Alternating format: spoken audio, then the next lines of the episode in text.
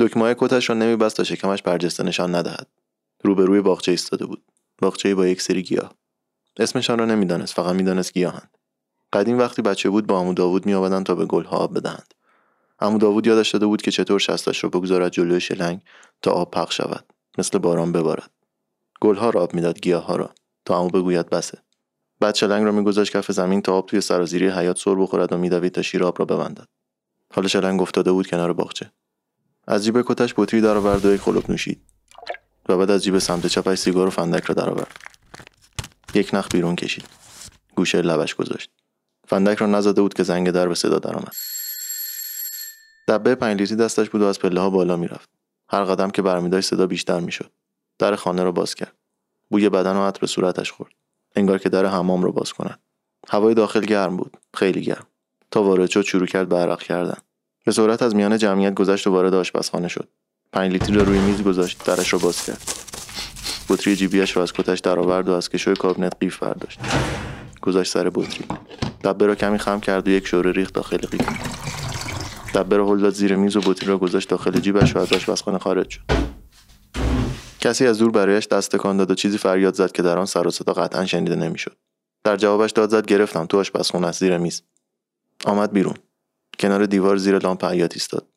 سایش مثل فیلم های نوار به شکل اغراقآمیزی روی زمین افتاده بود. یک جوره از بطریش نوشید. از بچگی دلش می‌خواست کاراگاه شود. برانی بلند بپوشد و کلاه شاپو بگذارد و برود دنبال حل معما. در ذهنش همیشه لاغر بود. با صورتی استخوانی و اخمی که همیشه روی صورتش باشد. انگار که همیشه دارد به پروندهش فکر می‌کند. ولی بعدها دید اصلا لاغر نیست. صورتش هم پهن است. با لپ و قبقب. آخر سر هم فهمید کلاشاپو بهش نمیآید. وقتی سرش می‌گذارد مسخره می‌شود. غرق در فکر بود که به ذهنش رسید نکند در دبه را نبسته. با سرعت وارد خانه شد. بوی عطر مخلوط شده و بدن هوا را پر کرده بود. همه عرق کرده بودند و هیچکس صدای هیچکس را نمیشنید. صدای موسیقی گوش را کر می‌کرد. همه مشغول به زن و به رقص بودند. یک جوره نوشید و بطری داخل جیبش گذاشت. خواست به سمت آشپزخانه برود که دستی از میان جمعیت بازوش را گرفت و کشید وسط جمع. اول جا خورد. خواست خودش را از دست غریبه بیرون بکشد. اما نکشید. در عوض گفت به درک یک شب که هزار شب نمیشه. و شروع کرد به رقصیدن.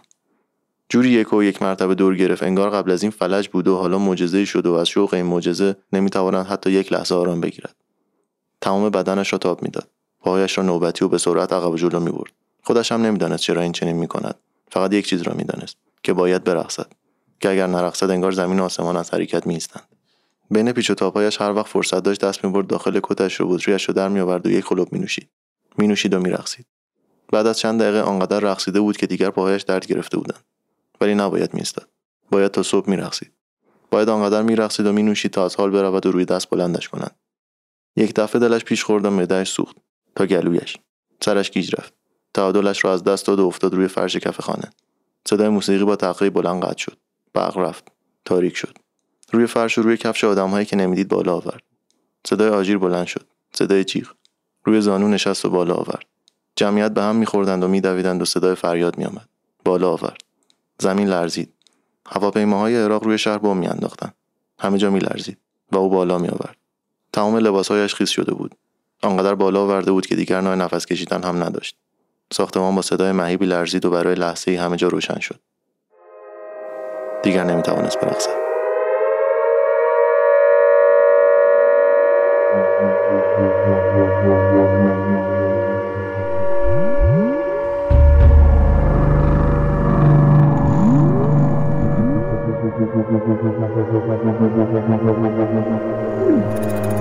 Thank.